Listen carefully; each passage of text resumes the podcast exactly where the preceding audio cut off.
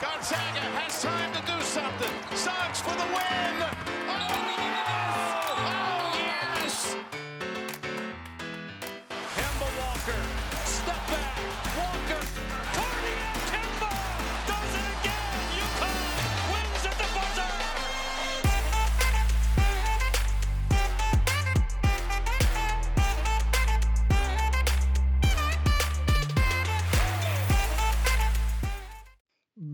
Benvenuti, benvenuti nella Madness, undicesima puntata di questo meraviglioso e losangelino podcast indipendente sul college basketball.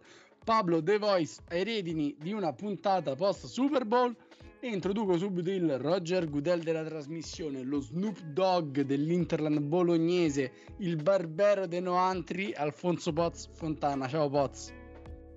Ciao Pablo, e ciao a tutti, ti ringrazio per questa introduzione, però ci terrei a dire che cioè, Roger Goodell è il commissioner dell'NFL e quindi è il jefe, cioè è un, è un soprannome che secondo me non hai azzeccato questa volta. L'unico, di solito vai liscio come l'olio. Andava spostato dall'altra parte, ma anche all'altra parte ho, riservato degli ottimi, degli ottimi epiteti perché dall'altra parte del campo, dopo aver vinto anche il coin toss, stavolta il Tom Brady della radiofonia italiana, l'unico al mondo in grado di battere Jordan per il paio di Jordan che ha in casa, e il jefe di questa trasmissione, Riccardo Deri. Ciao Ricky. Ciao Pablo, mamma mia, sono commosso, più di così non potevo chiedere. L'unica cosa mi sarei più aspettato un, un, un Odell Beckham Jr., dato che sai il mio, il mio amore per OBJ e rip OBJ dopo, questa, dopo questo grandissimo successo. O- ora parliamo anche di, di- di- del buon Odell. Diciamo il Roger Goodell era per far triggerare un po' il Poz e poi per metterlo un po' in contrapposizione con Snoop Dogg. Però il Poz ha voluto smontare questa mia, questo mio tentativo di buono, non lo so, di, di- di fare un po' iconoclasta così. Non lo so, però vabbè, ok. Io mi, mi- No, non mi- volevo smontare, No, non volevo vabbè, me la smontare, prendo, solo... Stavo... Iconoclasta, però eh, mi è piaciuto molto. Vabbè, vabbè, Goodell e Snoop Dogg una bella accoppiata. Allora, ora vedete quanto vi pare, non troppo, non esagerate per parlare del Super Bowl. Io mi taccio perché ho visto solo gli highlights e dico solo che tifavo i Rams quando erano a St. Louis e ho smesso di vedere l'NFL quando si sono trasferiti a LA e ci vedo lungo come al solito. Quindi parlate del Super Bowl. Allora, allora, cioè, io devo essere, devo ammettere di essere molto arrabbiato con me stesso perché mi sono addormentato, non sono riuscito a vederlo in diretta, l'ho visto stamattina e comunque non vederlo in diretta qualcosa perde in qualche modo, eh, ma perde. Eh, non sapevo chi aveva vinto, quindi devo, devo essere sincero, prima del Super Bowl pensavo che chiunque, scusate, c'è il treno che sta passando proprio in questo momento, e prima del Super Bowl ero sinceramente convinto che chiunque avesse vinto eh, avrei trovato motivi di, insomma, di esserne felice e lo sono, eh, per Stafford, per OBJ, per Von Miller, eh, per Donald, eh, insomma... ehm, anche mi piace molto anche Sean McVay, l'allenatore dei Rams, quindi sicuramente e sono contento per loro, però mi sono trovato a tifare Cincinnati, cioè non so come mai, ma sarà perché Dan Harley tifa Cincinnati, ma alla fine durante la partita mi sono proprio trovato a tifare Cincinnati e sono arrabbiato con me stesso perché è stata una partita bellissima e uno dei Super Bowl più belli, probabilmente da quello di Tom Brady che ha recuperato da 28-3 con eh, i Patriots contro i Falcons e per cui sì, mi sarebbe piaciuto gustarmelo in diretta. La partita è stata molto più aperta di quello che si poteva aspettare.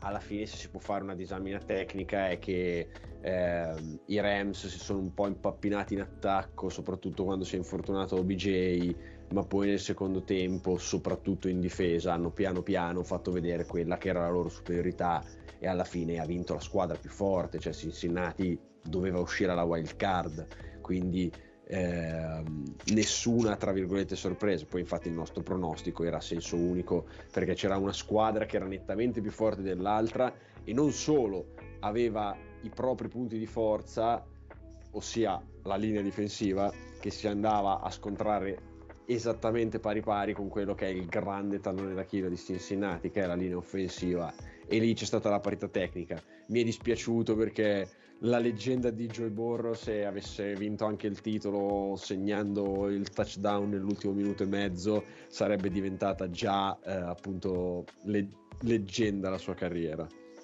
Dai, io prima di passare la palla a Ricky dico che io comunque la, la partita non so perché prima ho detto non l'ho vista, ma fino all'intercetto di Stafford io l- l'ho vista, facevo altro, quindi intanto buttavo uno sguardo, ma qualcosa ho visto. Ricky, poi vi faccio una domanda su Borrow.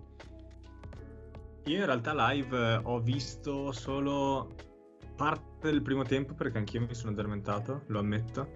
E però alcuni punti che non sono stati toccati dalla molto tecnica disamina del pot con cui mi trovo molto allineato.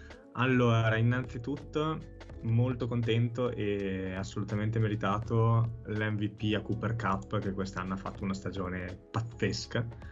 E dispiace, come dicevo già in apertura, per, per OBJ perché questa era veramente la partita del destino per lui dopo che eh, proprio la sua carriera era stata per lunghi tratti ehm, comunque colpita in termini di legacy perché ai, ai Giants aveva cioccato male eh, l'unica partita di, di, playoff che aveva fatto, quindi oggi era veramente eh, il proven wrong per, per, la sua carriera.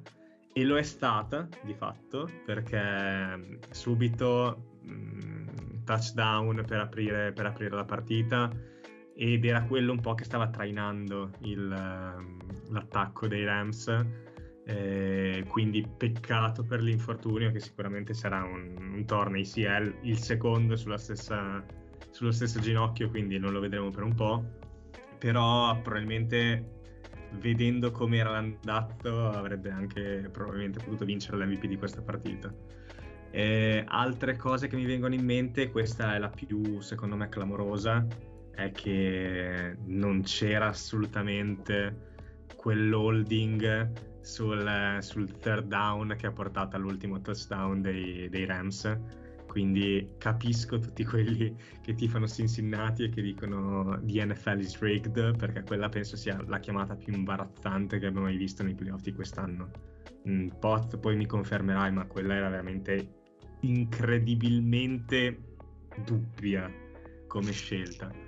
Eh, per il resto contento per i Rams, eh, Aaron Donald è probabilmente, come hanno detto in molti, il giocatore più forte di, a questo sport, punto, in questo momento. Eh, non attacco difesa, punto, il miglior, il miglior giocatore di football del pianeta. E Cool Joy Burrow, mi dispiace, purtroppo la, la leggenda si è fermata, ma sicuramente lo rivedremo in, in un Super Bowl se, se, continua a fare questi miracoli. Poz, l'holding, che non so neanche cosa sia l'holding. No, non lo Vabbè, lo...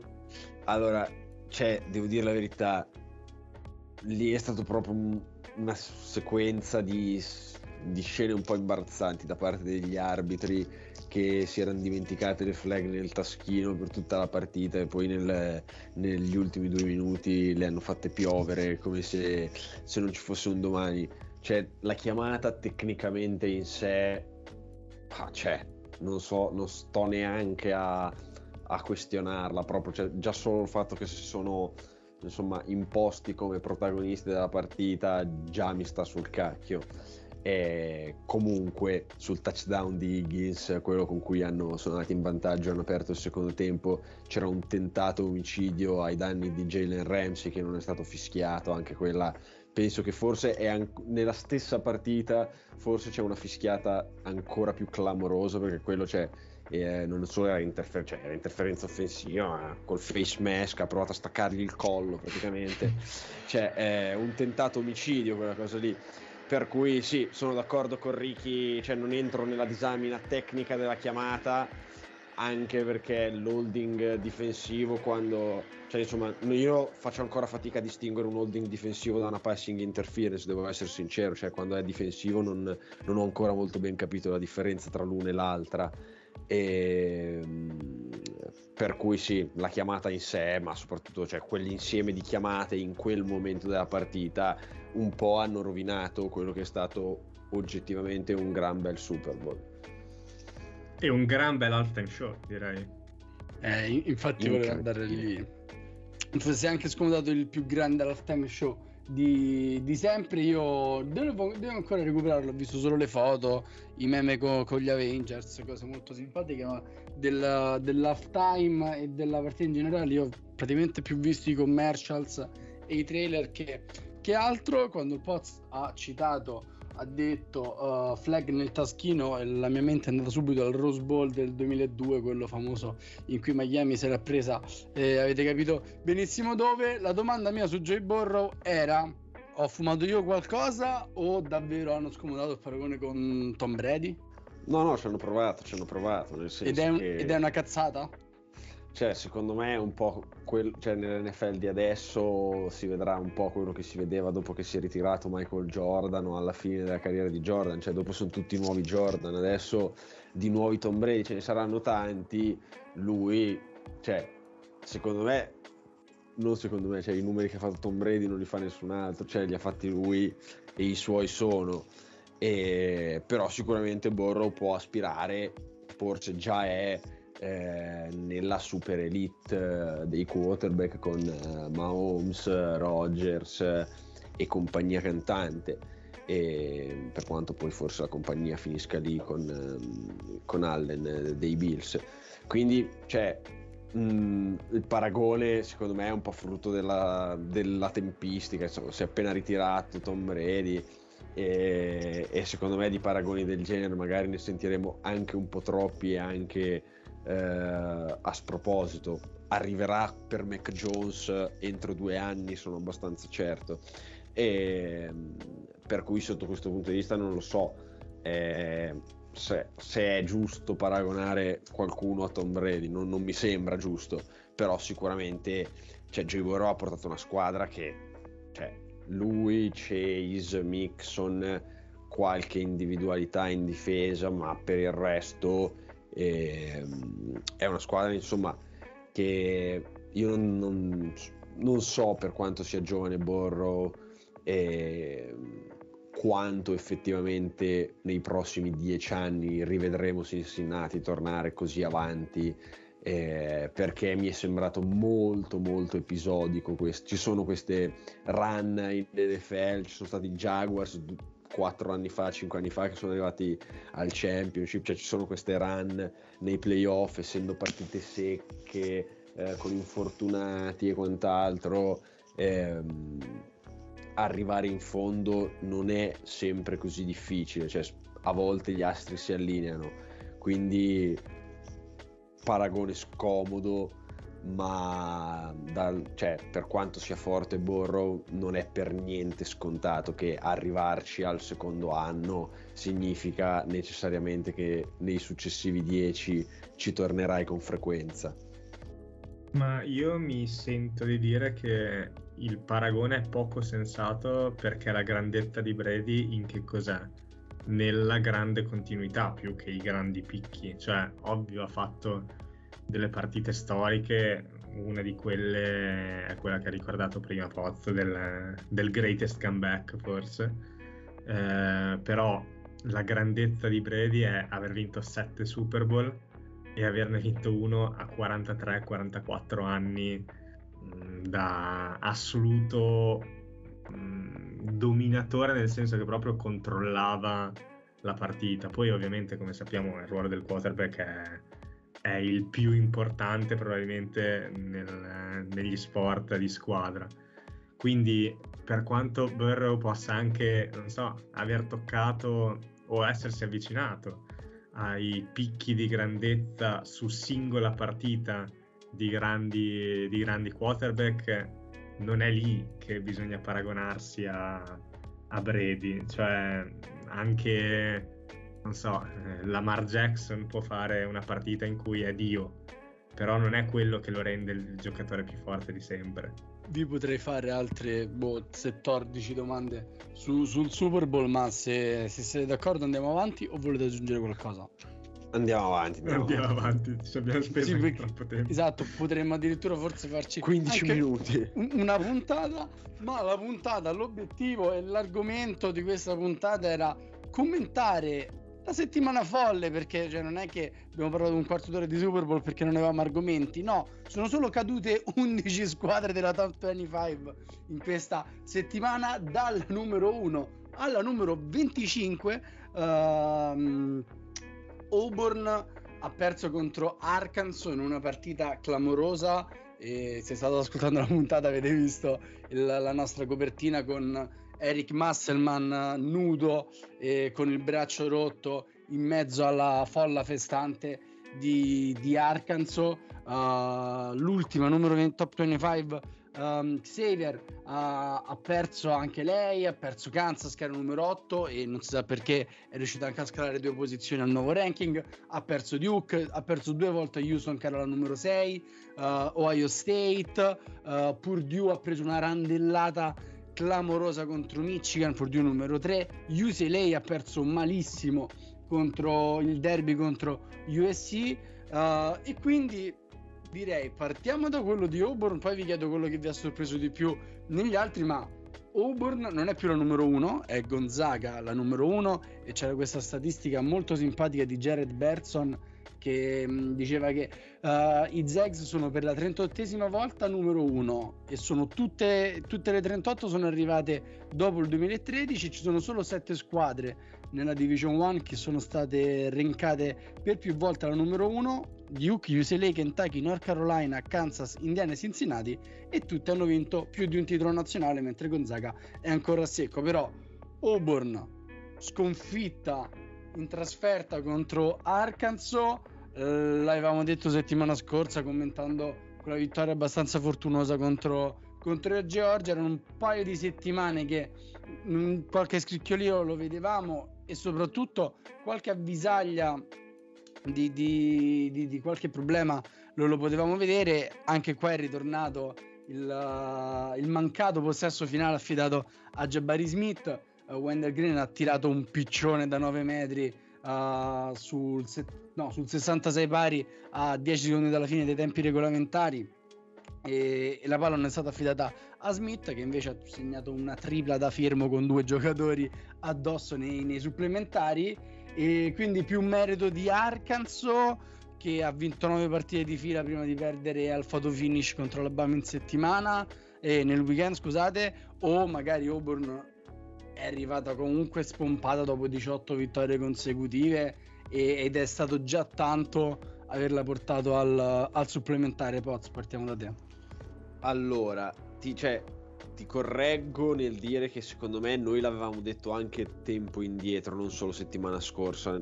Quando avevamo parlato di quelle che potevano, avevamo preso proprio il calendario di Auburn, e penso dopo la vittoria contro Kentucky, e avevamo guardato le partite che quelle che potevano essere a rischio e avevamo detto adesso non ricordo chi ma avevamo proprio indicato la trasferta ad Arkansas come eh, una possibile buccia di banana su cui scivolare per Auburn e così è stato.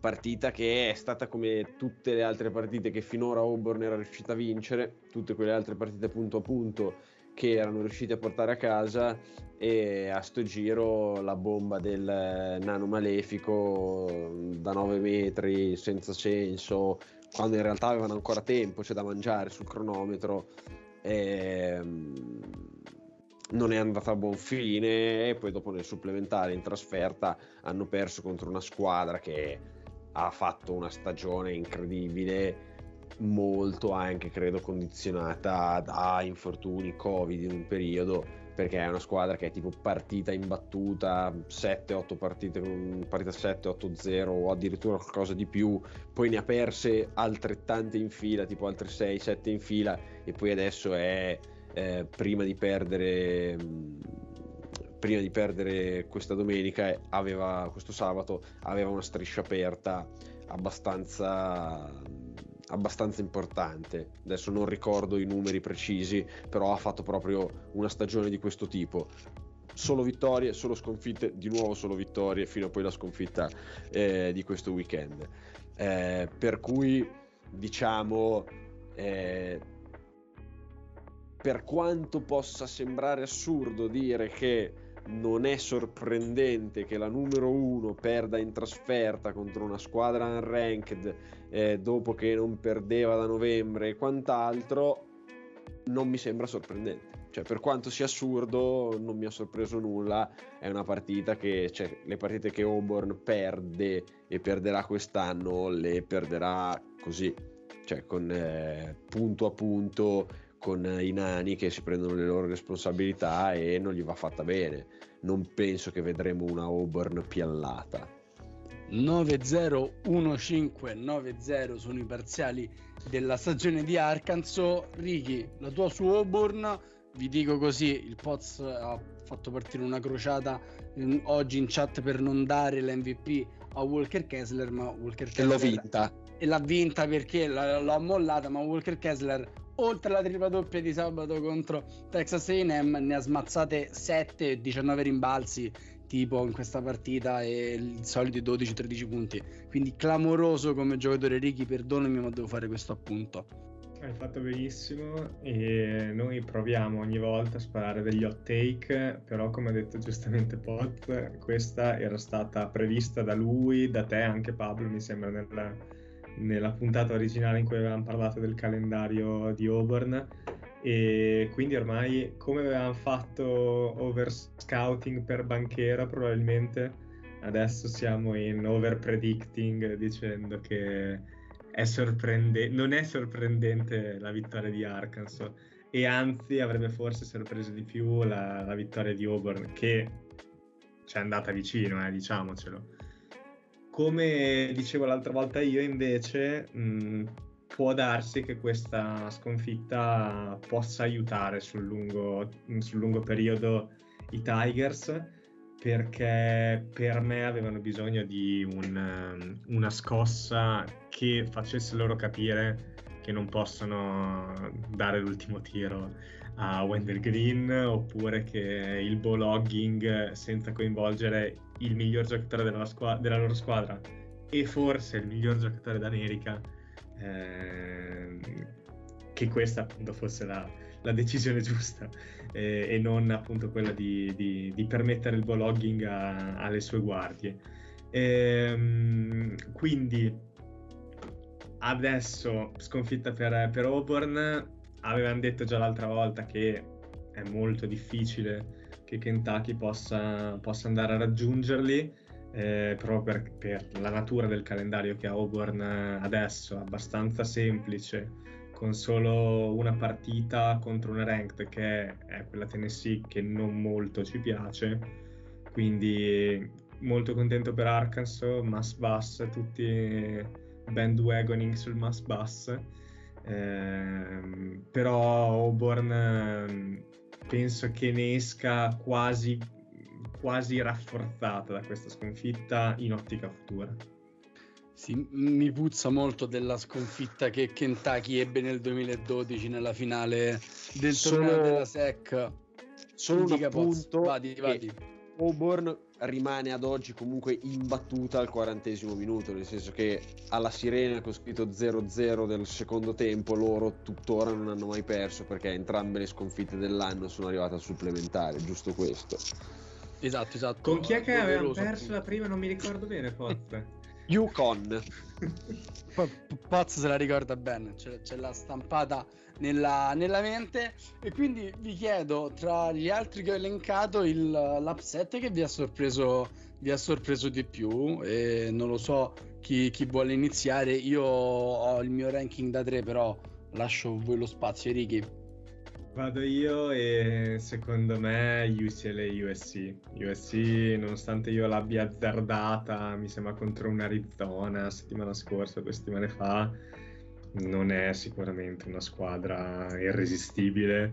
E, ok, si trova, si trova ancora 17 nel ranking, ma proprio perché ha upsettato questa UCLA che non mi convince moltissimo molto deludente UCLA hanno trovato il nostro MVP di settimana ovvero Drew Peterson che impazzito totalmente. Io sono due anni che lo venero come giocatore, ma lo venero tipo come sottobosco. Eh, è uno che magari in Europa se riesce a costruire una gran carriera perché è 6 e 9, gioca come un, play ed è, ed è, molto molto interessante. Poi ha iniziato anche a fare i bambini con i baffi in difesa contro gli UCLA. Poz, il tuo upset della settimana. Ah, premettendo che comunque Peterson per me qualche chance in NBA qualcuno gliela dà per le dimensioni, perché comunque può essere, è, un, può è essere. un, play, è un playmaker di, due, di 6 e 9, esatto. Allora, devo dire, risultato secco che mi ha sorpreso e Virginia Duke perché non mi aspettavo che Virginia potesse battere Duke, è quello che mi ha sorpreso di più. Eh, mentre per come è arrivato, ossia la randellata incredibile, mi ha sorpreso come ha perso per Duke con Michigan, perché non mi aspettavo sicuramente un 20, 25, non 21 mi sembra eh, lo scarto finale. Eh, per cui sì, mi, mi, sono preso la licenza di, di dirne due, uno come risultato secco e uno per come è arrivato. Hai fatto assolutamente bene, io faccio notare le due sconfitte di Houston che era tipo 22 uh, ad inizio settimana scorsa, poi è andato a perdere contro forse le uniche due squadre capaci di battere in American, Atlant- in American Conf- Athletic Conference, che sono SMU di nulla e poi non si è capito perché è andato a perdere contro Memphis, dando così a Memphis due ottimi risultati tra, quello, tra questo e quello contro l'Alabama da presentare al comitato, quindi ci dovremmo anche sorbire un torneo con la squadra di Penny Hardaway, non è che mi fa troppo, troppo felice. Uh, faccio notare dai, ma non eravate i più grandi fan della storia di Money Bates, dai. Mamma mia, non, proprio, non vediamo l'ora di vedere Emoni Bates essere torturato da Wemba in, in NBA. Non so se pazza. Pazza sento che no. No, ha, ragione, ha ragione Ricky, ha ragione Ricky, punto e basta. In questo caso eh, cioè, siamo scesi dal carro di Emoni Bates a una velocità imbarazz- imbarazzante, eh, anche se lui ci ha dato tutti i motivi per farlo esatto. eh, rimane comunque un ragazzo estremamente giovane, estremamente lungo ed estremamente talentuoso. Io sono fiero di essermela svignata così presto. Mi ritaglio uh, un attimino un piccolissimo rant sulle people e poi uh, sfrutto il gancio uh, del Poz perché mi ha fatto molto ridere il fatto che Kansas, nonostante la sconfitta, ok, da, da, da valutare perché era sopra di 1 a 38 secondi dalla fine ed era la quinta partita di fila contro una squadra elencata, però pur sempre perso.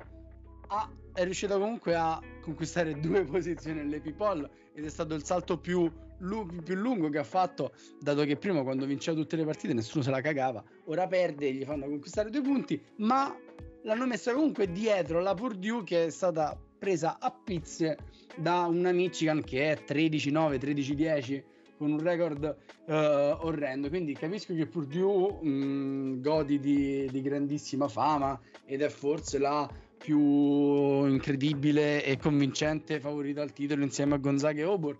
Però questi perdono di 20 contro Purdue. Kansas ha perso di 3 sparandosi sui piedi contro Texas. Mo, già che avete fatto il salto più lungo del, del, della gamba, date che pure è stato top 5 e nessuno si, si arrabbia. E passando e sfruttando il gancio del Poz, parliamo dell'ACC e di quanto Duke fa schifo. Perché Duke fa schifo? Perché in una conference che fa più schifo di lei riesce a tenerla aperta in maniera uh, sorprendente. Perché, uh, come detto da, dal Poz, hanno perso in settimana di 1 um, ehm, contro Virginia, regalando a Virginia la seconda vittoria su, contro una squadra di top 10 perché ad inizio stagione quando Providence non era ancora questa Providence mostruosa e non lo so con i cingolati al posto dei giocatori uh, Virginia gli aveva dato 20 punti e, e Virginia ha sfruttato due belle disattenzioni di Jeremy Roach nei secondi finali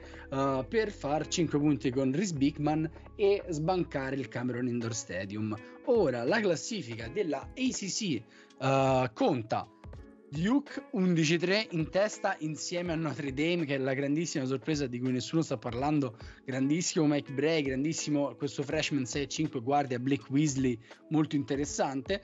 Questa è la coppia di testa. Miami e North Carolina a seguire una sconfitta di distanza uh, 10-4 10-5 Wake Forest che ha perso la possibilità di agguantare il primo posto proprio nel big match contro uh, Miami di sabato e allo stesso record 10-5 c'è Virginia. Quindi praticamente in una partita e mezzo ci sono 6 squadre e Duke che è l'unica rankata numero 9 a Banchero top 3 e a Mark Williams e Jay Griffin il mostro eh, fa schifo e non riesce a, uh, ad avere qualche vittoria di vantaggio contro la peggiore versione di questa conference de- degli, ultimi, degli ultimi dieci anni. Una conference che produce ogni settimana risultati folli e il risultato folle di questa settimana è il primo tempo di North Carolina contro uh, Florida State finito 62 a 24 quindi più 38 il più 40 è stato toccato con il primo possesso del secondo tempo in una partita in cui Florida State ha segnato i primi punti dopo 11 minuti e ha perso Caleb Mills dopo 7 e già, già c'era Anthony Polite il tiratore svizzero che era assente. Caleb Mills era il transfer da, da Houston che uh, è forse il giocatore più forte de- dei Seminoles. Non ci hanno capito nulla. Sembravano non lo so stessero, giocare, stessero giocando a slam ball e non a basket e hanno fatto sembrare Armando Becott un giocatore, non lo so, do- dominante e UNC una squadra forse capace di, di, di, di poter ambire anche al, al, torneo. Ragazzi, io me la sono preso già abbastanza con l'ACC. Se volete anche commentare questo mio duro sfogo, fate, fate un po' come vi pare, parlatemi della, della vostra visione sulla, sull'ACC. Va bene, allora vado io che ho visto che Ricky tace. Allora, eh, hai toccato qualche punto che insomma era già in quelli che volevo toccare io.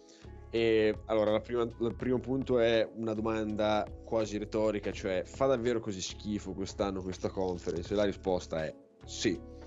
E Duke, da un punto di vista, ha perso quattro partite non come Auburn, ma possiamo esserli tutte e quattro partite che poteva vincere dove hanno peccato di inesperienza e, che insomma è qualcosa mh, che non puoi insomma in, insegnare. Cioè man mano apprenderanno inizia a essere ormai metà febbraio quindi manca un mese alla March Madness e inizia a essere il periodo dell'anno in cui post Super Bowl tocca trovare le certezze e questa sconfitta con Virginia non è arrivata insomma ehm, è arrivata forse nell'ultimo momento utile per avere una, una, sconfitta didattica. D'ora in poi le sconfitte non sono più didattiche ma sono mazzate sul, ehm, sul curriculum per eh, il torneo. Per cui eh, da questo punto di vista eh, Duke mh, rimandata perché per come ha perso anche la partita con Virginia non sono pronto a dire che fa schifo. Non, perché è una squadra che ha battuto Gonzaga ed è una squadra che ripeto quattro partite che ha perso le poteva vincere tranquillamente tutte e quattro. Eh, non c'è stata nessuna partita in cui insomma l'avversario li ha, li ha messi fuori partita eh, completamente. Virginia è, eh, di cui hai parlato rischia di diventare una buona vittoria per UNC perché anche la stessa Virginia aveva fatto sembrare Armando Bacot un giocatore di pallacanestro. E, e la piallata di Michigan a Purdue rischia di essere un, eh, un punto a favore per la partecipazione di North Carolina al torneo quando invece sta squadra ogni volta che ha giocato contro delle squadre decenti è stata spazzata via dal campo. Cioè, ho, vis- ho letto proprio una mera statistica, tipo le sette sconfitte che hanno avuto contro squadre ranked e sono state con una media di una media, un margine di media di eh, quasi 19 punti, cioè più di 18 punti di media di scarto. Per cui North Carolina si fa schifo eh, Duke non sono pronto. Virginia zitta zitta sta recuperando dai bassi fondi della classifica, in questo momento è sesta ha una vittoria da Duke, nel senso che ha 10 vittorie invece di 11, però ha due sconfitte in più perché è 10-5 e Duke è 11-3. Comunque zitta zitta sta rimontando e alla fine c'è Key Clark che si sta un minimo ergendo a mh, eroe non eh, insomma eroe quasi silenzioso con eh, una stagione da oltre il 40% da 3 è l'unico reduce eh, del roster del titolo. E, insomma la squadra di Bennett forse se trova una chiave dopo questa super vittoria contro Duke eh, rischia di nobilitare tutta la conference eh, solo facendo bene in queste ultime due settimane. Questo direi che è abbastanza un sintomo e un sinonimo di quanto faccia schifo questa conference. Ricky. Allora, sì, eh, sono d'accordo sul fatto che l'ACC non sia certo la più competitiva delle, delle conference. Eh, io sono solito dire che quando la classifica è corta è sintomo di qualità non eccelsa. E bisogna dire che la classifica della, dell'ACC è molto corta nelle posizioni nobili perché con la vittoria di Virginia su Duke eh, adesso abbiamo una Virginia che in questo momento si trova al settimo posto, no scusate, 1, 2, 3, 4, sesto, 5, sesto. sesto posto dell'ACC e potrebbe tranquillamente andare a vincere la conference perché eh, gioca nuovamente con Duke e Duke non è scontato che vada a vincere eh, tutte le partite finora. In questo momento ha due sconfitte in meno rispetto a Virginia ma come vi dicevo ci sono sei squadre che sono appunto Duke, Notre Dame, Miami, North Carolina, Wake Forest e Virginia che possono ancora giocarsi il primato dell'ACC. Dubito che poi Duke andrà a perdere il primato perché comunque ha un roster superiore a tutte le altre squadre, a mio parere. Però quel sense of urgency eh, che servirebbe per vincere quelle partite punto a punto che è tendenzialmente un, um, una caratteristica delle grandi squadre e delle squadre di Szeszewski in questa squadra con Banchero, Moore, Williams e AJ Griffin non la vedo. Tra l'altro ho sentito un Pablo che si esaltava quando dicevamo il fortissimo AJ Griffin, a parte i dissing velati, Eh, nessun dissing. A, a parte, nessun dissing ovviamente. E a parte questo, mm, confermo, l'ACC eh, ha delle, ha delle caratteristiche che non la fanno certo una, una delle migliori conference. Eh, la SEC di cui parlavamo l'altra, l'altra volta e eh, colpita dal, dalla folgore del pot è secondo me proprio di un'altra categoria se l'ACC è folle in un modo, la Big Ten è folle in un altro perché abbiamo una situazione molto simile in, in vetta, ma questa volta denota una, una grandissima uh, concorrenza e una grandissima forza di questa conference, nonostante uh, con le dovute proporzioni un pochino anche qua Purdue la sta tenendo eccessivamente aperta questa contesa per il primo posto della Big Ten perché nonostante la presenza di 5 squadre all'interno della top 25, Purdue è nettamente la squadra più forte della, della Big Ten, l'abbiamo sempre detto, per uh, armi a disposizione, talento anche a livello NBA. Uh, le varie Illinois, Wisconsin, Michigan State Ohio State possono batterla in uh, gara singola, ma in realtà teoricamente sul lungo sul lungo andare dovrebbe essere, dovrebbero essere avvantaggiati i Boilermakers che invece seguono a mezza sconfitta perché sono 11-4 e non sono in vetta alla Big Ten. La sorprendente e meravigliosa Illinois di Brad Underwood che ha avuto mille acciacchi ad inizio stagione e poi ha iniziato a, a partire nel momento in cui la stagione in Serie parte e ha due sconfitte, cioè due di queste tre sconfitte sono proprio contro Purdue e, ed è davvero una squadra fantastica, molto collegiale per il suo spirito perché sono tutti mega esperti, è un giocatore che è fuori scala per la Division 1 che è Kofi Cockburn. E forse almeno dal mio punto di vista sono le due squadre più solide a, a lungo andare della, della Big Ten perché dietro abbiamo sì Wisconsin, Michigan State e Ohio State nel giro di due partite perché tutte e tre hanno quattro sconfitte, ma Wisconsin ha 10 vittorie, Michigan State 9 e Ohio State 8 perché ci sono un paio di partite da recuperare causa Covid, però non vedo nessuna delle tre così forte, nonostante poi la, la, la, la vicinanza, l'estrema vicinanza a livello di, di record, per insidiare queste, mh, queste tre squadre. Se pensiamo un attimo, Wisconsin viene da due sconfitte nelle ultime quattro, anche Ohio State è, è caduta due volte nelle ultime quattro, nonostante si, se la sia giocata fino in fondo sia con Purdue che con Rutgers.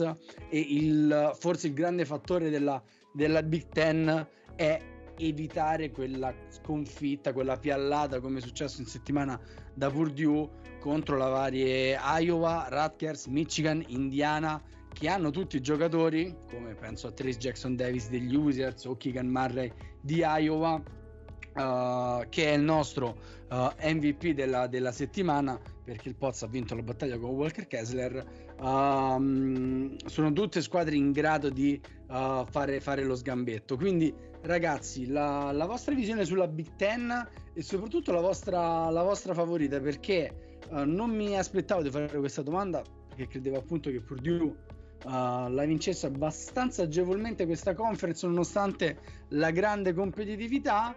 E, e forse ora mi viene anche in, due in mente uh, di, di, mettere Illinois leggermente favorita. Righi te che ne dici? Io vado ancora più hipster perché secondo me in questo momento la favorita è Wisconsin. Ehm, ha avuto un grande colpo sconf- nell'ultima sconfitta con Rutgers perché se vincono quella partita, tra l'altro in casa, sono davvero i favoriti di questa, di questa conference a mani basse perché le ultime partite che gioca ne hanno solo una contro una ranked che è in casa contro Purdue alla penultima.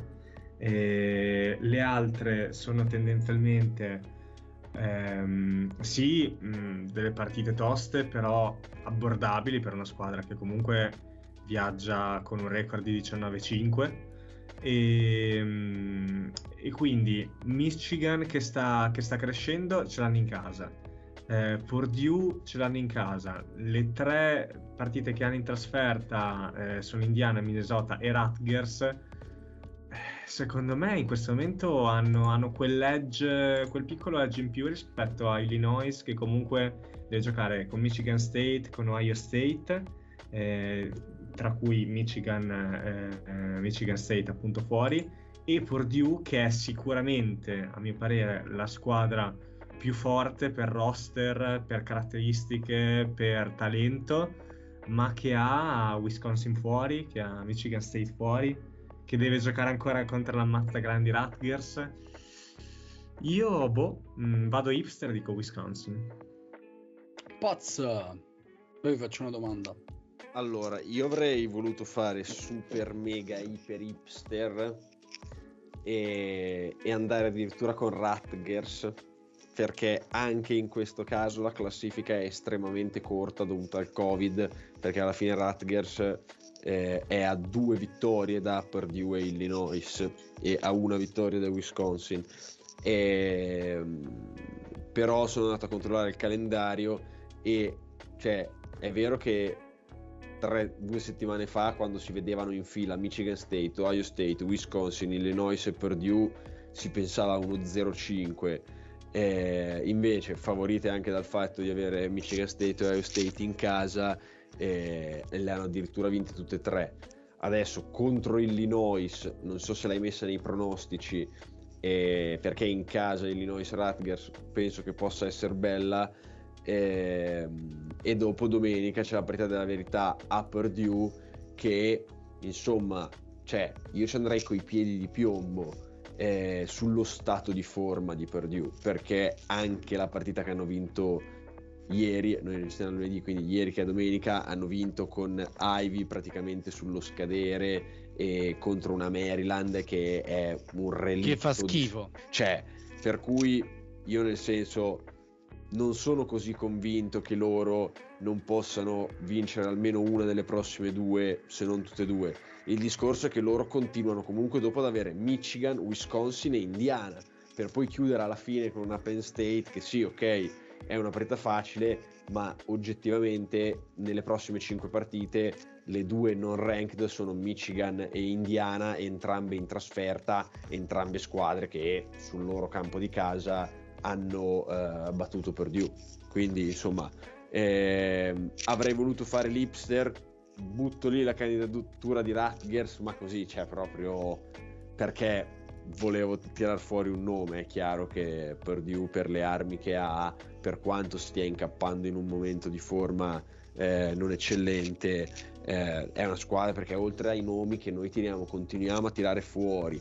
Cioè, noi non parliamo mai di Hunter, di Gillis, di Thompson, di Stefanovic. Di cioè, first, sta, assolutamente cioè, sta squadra è lunghissima, è infinita. Cioè, eh, è qualcosa di davvero molto profondo e molto, eh, insomma, molto candidabile a eh, squadra da tenere d'occhio a marzo. Però in questo momento la vedo proprio messa male e allora candido a Rutgers sulle ali dell'entusiasmo e, del, e di questa settimana che hanno appena avuto.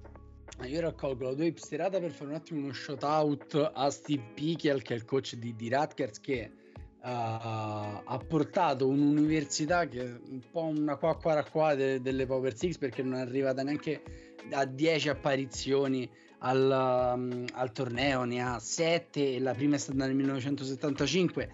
Ci è tornata solo lo scorso anno, anche se in realtà Pickel aveva costruito una squadra anche nel 2020 in grado di andare al torneo che poi è stata cancellato poi per il, um, per il torneo sarebbe praticamente la terza apparizione di fila e solo lui ha portato praticamente il 40% delle apparizioni del- dell'università e che ha solo una Final Four nel 76 quindi è un grandissimo lavoro di mettere sul sul, um, sul mappamondo dell'NCAA una, una squadra certo andato via Miles Johnson quest'anno Gio Becker e Ron Harper sono entrambi senior quindi andranno via Uh, c'è il fratello di Omorui che forse sarà il grande, il grande leader dell'anno prossimo. C'è una squadra da, da rifondare, però, però è un grandissimo lavoro fatto da, da, da Pichel. La mia domanda prima di passare ai pronostici è un po' capovolgendo la, la domanda classica, ovvero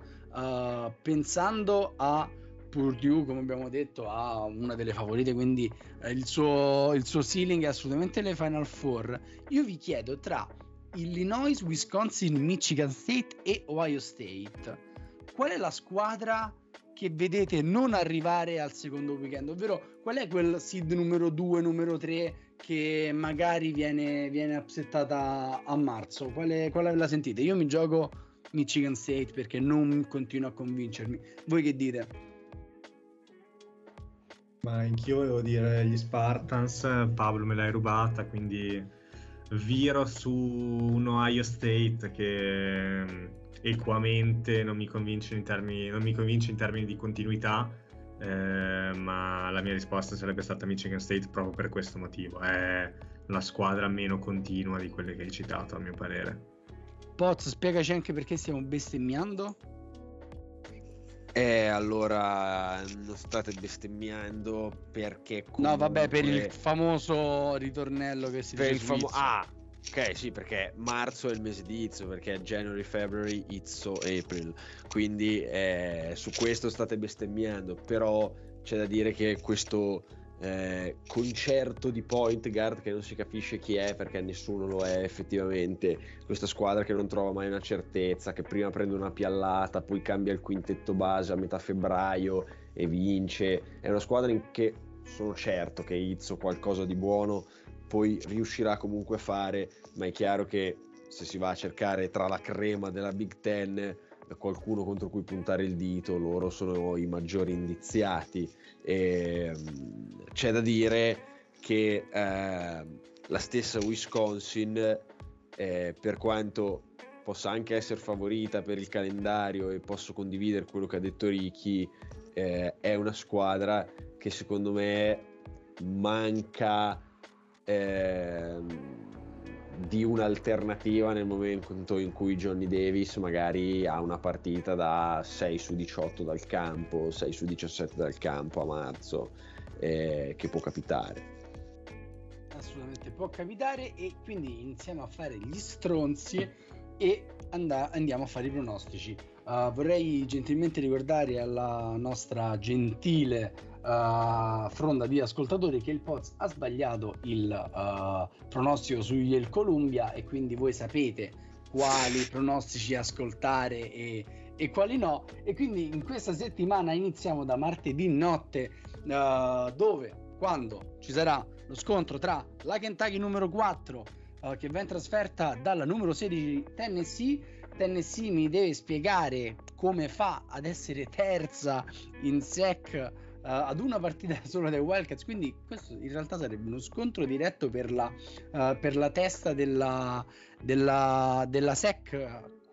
Quando mai, casomai Auburn dovesse fallire un'altra volta io nonostante la trasferta nonostante il ranking e il record di Tennessee non vedo come uh, Kentucky possa perdere questa partita. Cioè Oscar Zibo in una forma strabiliante Tai Washington e, e Kellan Grady fanno girare a meraviglia uh, l'attacco Calipari sembra aver trovato la formula giusta non vedo un universo alla Doctor Strange in cui Tennessee possa battere Kentucky. Ricky, te cosa, cosa, vedi in questa partita? Beh, ma Pablo, non vedi un Fulkerson che può dominare il Sibue? No? Non, non, non, non la vedi?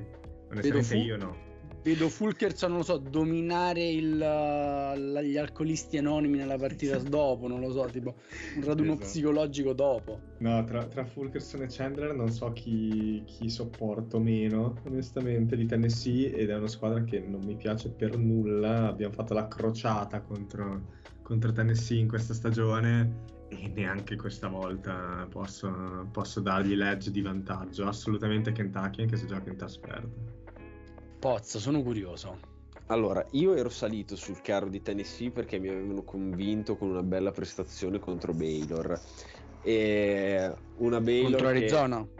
Che... Eh, contro Arizona, scusa, sì. Una bella prestazione contro Arizona. Una Arizona che eh, comunque ha fatto vedere qualche... Eh, insomma, qualche segno eh, dopo di non essere una corazzata, ma una buona squadra con eh, dei punti deboli, eh, vedesi soprattutto i problemi di falli di Tubelis è la principale cosa e le serate no al tiro di Kerr, di Kerr Krisa che comunque eh, continua a tirare anche quando tira 0-9 e questo cioè tra parentesi super rispetto per Crisa per questo. Detto questo quindi per farla breve dico Kentucky anch'io perché di Tennessee abbiamo imparato a non fidarci negli anni. Rick Barnes ti salutiamo. E nella stessa notte un altro scontro stavolta all'interno della top 10 la numero 8 Providence in trasferta a Villanova se non erro. E qua, qua la situazione si fa molto interessante perché Providence è 22 Uh, e Providence gioca in casa, quindi mi correggo, sono andato subito a controllare, se no poi il Poz mi viene a, a cazziare. Villanova è la dominatrice e, e, e padrone indiscussa della, della Big East, uh, però, però Providence secondo me ha bisogno di una, di una vittoria statement perché un pochino gli manca ora con il risvegliarsi di, di Virginia uh, de- deve, deve piazzarla, gioca anche in casa e quindi io vado con uh, quello che anche se a livello di ranking non sembra un upset è un upset nei fatti quindi io mi gioco Providence. Poz la Big East è roba tua che dici? allora Providence è una squadra cioè orribile.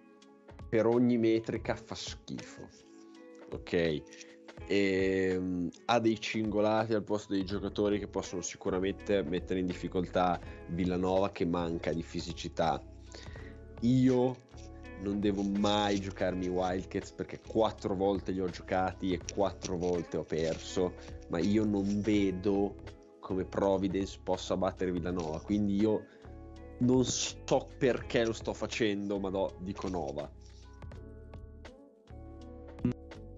Io, io dico Villanova anch'io onestamente, a parte che Providence sarebbe upsettata se vincesse Villanova perché in, in tutti, cioè, a tutti gli effetti Providence è davanti come overall e come classifica in conference. Eh, inquestamente è Providence prima, eh, a differenza di quanto avevi detto Paolo, mi sembra prima, è Providence che guida la Big East ehm, dopo una serie di, di, vittorie, ultimamente anche un calendario non impossibile, è questa la partita verità, ma non penso che riesca a superare l'ostacolo Villanova. Providence è arrivata al numero 8 del ranking. Io non ho mai visto Providence quest'anno, mi fido del bot, non sapevo neanche quale fosse Beato il nome te. della squadra per farvi capire. I Providence Friarielli, ovvero Tra l'altro hanno uno, hanno uno delle mascotte più inquietanti della storia delle mascotte inquietanti. Providence Friarielli tipo... è meraviglioso. Ma cos'è tipo un monaco? Perché Fryer penso sia esatto, un monaco, una roba esatto tipo religiosa, frate, esatto. esatto. Vabbè, quindi c'è il monaco di Providence che onestamente eh, a parte temi eh, mistico-religiosi spero che non, non, vada a festeggiare questa settimana e che sia Villanova a, a riprendersi il trono della, della Big East. Du- due rapidi appunti su, su, Providence, davvero facciamo partire questa petizione su change.org per cambiare il loro uh, soprannome in Friariello e uh, sono numero 47 per il ranking di Campom, non mi ricordo una forbice così ampia tra ranking vero e cioè vero ranking allora, della, delle people e quella. Punto che non so se avevo già fatto e in questo appunta, caso appunta. uso per la vecchiaia e Provide, eh, Campom non so come ma tiene traccia della fortuna e Providence è pale- cioè proprio per distacco la squadra con, con, più fortuna ma tipo di sempre.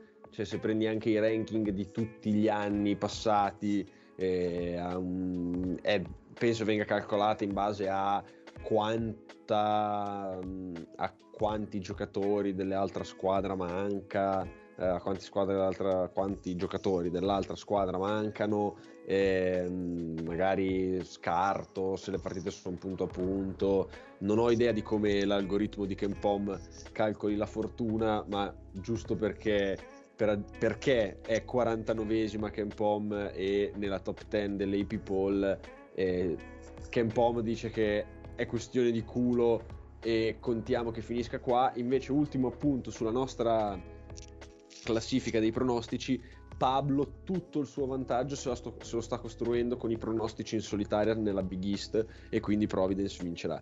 Perché Pablo solitamente in Big East va sempre contro me e Ricky e, e ha costruito il suo vantaggio in classifica su questa conference. Si gode, si gode e Voce ci ricorda che il ban di Tyreek Evans è scaduto, quindi qualsiasi squadra vuole, lo vorrei tanto vedere nei Lakers, può firmare Tyreek Evans e vogliamo, e vogliamo a concludere i pronostici del infrasettimanali con due partite della Big 12 perché abbiamo la Red River Rivalry versione uh, non gliene frega nessu- a nessuno perché uh, Texas Oklahoma è importante nel football nel, nel, basket molto molto meno. Oklahoma viene da uh, un upset clamoroso ai danni di Texas Tech e per poco non lo rifaceva anche con Kansas mi dispiace Porter Moser, mi dispiace moltissimo, non sono riuscito a battere Kansas e Texas invece ci è riuscito vabbè, a battere Kansas, ma questo è un altro discorso. Uh, Poz, partiamo da te, Texas Oklahoma. Oklahoma. Va bene, Oklahoma come il famoso musical. Ricky. Io provo con Texas. E io provo, oddio, no, questo è tipo scegliere tra mamma e papà su, su, su chi vado. Concordo con Pozzo, concordo con Ricky. Uh, vado con Ricky anche io perché Texas l'ho vista decentemente un pochino mi- migliorare. Ci sta in ripresa, in ripresa, però Oklahoma io l'ho vista bene con Kansas. Cioè, se Self non si inventava il colpo Zach Clemens. Eh, eh, secondo me rischiavano di, di fare due super upset in fila spiace, spiace, grande Zach, uh, continua così, avrà, hai già le mani, del, alle mani, hai già in, nelle tue mani il mio cuore. Baylor Texas Tech, questa partita io non me la perderò per nessun motivo al mondo ed è molto complessa da, da giudicare e, e potrebbe soprattutto dare una mano a Kansas per volare a, a vincere la, la, sua milionesima Big 12. Uh, Ricky, te che vedi? Partiamo da te stavolta. In quanto dovrebbe essere Baylor at Texas Tech, eh, la ragione mi dice, mi dice Texas Tech e vado con eh, Texas Tech. Swippone di Texas Tech a Baylor mi piace. Poz? No, lo dici tu per primo, non puoi concludere sempre. Eh, e stavo, ho fatto la public move. Sono partito con i due del più tra i ranked. Ora credevo che magari io potessi Se, fare sei partito con ultimo- Kentucky Tennessee, dai, non, non fare Vabbè. Villanova Providence. oh, mi sono giocato Providence contro le vostre due scelte di Villanova. No, io penso che Baylor, eh, Baylor ha bisogno anche di, di scuotersi e di vincere una partita importante. E dato che settimana prossima c'è Kansas Baylor e quella la vincerà sicuramente, eh, vince anche questa. E quindi non penso che Baylor venga upsettata da, dai Red Raiders. Quindi vado con i Bears. Poz. Dico Baylor anch'io. E Madonna, andiamo, ragazzi. Andiamo con quelle del weekend. Davve- davvero il Poz ha voluto fare zero sforzo. Andiamo nel weekend perché Kentucky non ha solo Tennessee, ma ospita anche Alabama. E Alabama è reduce dalla vittoria contro Arkansas ed è sempre una mina vagante. Io però continuo a vedere Kentucky più forte di, di- forse di qualsiasi squadra in Division 1 e quindi io vado ancora con i Wildcats. Poz, Kentucky anch'io. Righi Squippone? Io ormai il mio pronostico diverso da Pablo per recuperare l'ho fatto, swippone redazionale. Sì. Swippone redazionale perfetto e abbiamo anche il rematch di Texas Tech Texas stavolta sono i Red Raiders ad andare da Chris Bird l'atmosfera sarà rovente giusto per contraccambiare e questa è una partita da non perdere. E io stavolta davvero penso che Texas la, la possa, la possa spuntare. Quindi io vado con i Longhorns. E Poz. Vai, e cacchio, cacchio. Allora, il dente avve... Cioè, no, dai, Texas è in ripresa, dico Longhorns anch'io, però... Sì, dai, Longhorns, anche se credo molto che c'è proprio il veleno che scorre nelle vene dei giocatori di Texas Tech nei confronti di Bird possa fare ancora la differenza. Portate le scope perché si swippa. Pa, ora non. Ragazzi, non ci sto più capendo niente con questo microfono che apro chiudo, apro chiudo. Secondo sweep di fila. Illinois a Michigan State. Penso che i nostri, la nostra discussione sulla Big Ten parli da sola. Quindi io vado con Illinois, Ricky Same, anch'io ehm, fighting in linea. e Poz. Michigan State. E questo fa capire la tattica di Poz che fino a due secondi fa ha insultato i buon, buon Izzo e Spartans. Quindi questo fa capire un po' anche la tempra della, della- della persona. Chiudiamo questo quartetto con Arkansas, Tennessee. E Poz, stavolta dai, parti te, voglio vedere chi ti Dove, dove giocano? E Perché mi ad Arkansas, perché mi gioco la squadra in casa. At giochi. Arkansas. At Arkansas. Ah, Arkansas allora. Righi, Eh, must bus. va bene, a noi Tennessee ci fa schifo. E... Vai, Swippone. Andiamo con il secondo quartetto del weekend, se no poi Ricky ci uccide. Auburn a Florida numero 2 che va in una trasferta molto insidiosa, ma Florida a me fa schifo quasi quanto Tennessee. Mike White lo vorrei vedere allenare, non lo so, in ABA se esiste ancora, quindi io vado con Auburn. Poi Ricky, Anch'io dico Auburn. Pozzo, Allora, vorrei far l'ipsterata con Stai Castleton che porta fuori dai tre punti Kessler e apre bla bla bla bla bla bla e anche questa insieme ad Arkansas l'avevamo individuata settimane fa, però no, swippone redazionale e via. e chiudiamo con tre partite della Big Ten. Ohio State che ospita Indiana. Secondo me qua non c'è storia. Vince Ohio State, Pozzo. Swippone direi anche qui, non so, non volevo anticipare, mettere parole in bocca a Ricky, ma at Ohio State non vedo grandi speranze per Indiana. Ricky D. Eh, vorrei dire Indiana per, eh, per staccarmi dalla massa, ma mi tocca dire Ohio State. E invece andiamo con Purdue Rutgers. Solitamente Purdue prima le perde in trasferta e poi li randella in casa. Ricky, stavolta parti te e così poi il Pozzo conclude con l'ultima. Io dico Boilermakers, ma se Pozzo dice Rutgers è coerente, altrimenti non va bene. Signor Fontana. No, questa volta scelgo la via della coerenza e dico Rutgers. Va bene, Pozzo ormai vuole vedere il mondo bruciare, io vado con Purdue perché, perché sì, ripeto, il discorso sulla Big Ten ha parlato e uh, stavolta mi faccio io paladino della coerenza perché Wisconsin ospita Michigan e io Michigan quest'anno, nonostante faccia schifo, l'ho pronosticata in tutti i modi e quindi nonostante eh, avessi detto che partiva il Poz, parto io dicendo Michigan. sì, Paolo, c'è proprio le... cioè, fai tutto tu, è incredibile, sei davvero il numero uno. E cacchio, cacchio, questa cioè, ti sarei venuto molto dietro in casa di Michigan. Eh, eh, Wisconsin l'ho appena tacciata, insomma, devo, mi... Cacchio, questa è davvero, davvero scomoda. E, no, vabbè, devo, devo, un po' differenziarmi da te se voglio provare incredibilmente una rimonta disperata e quindi solo di tattica dico Wisconsin. E solo di Ricky? Solo di coerenza, solo dico solo Wisconsin.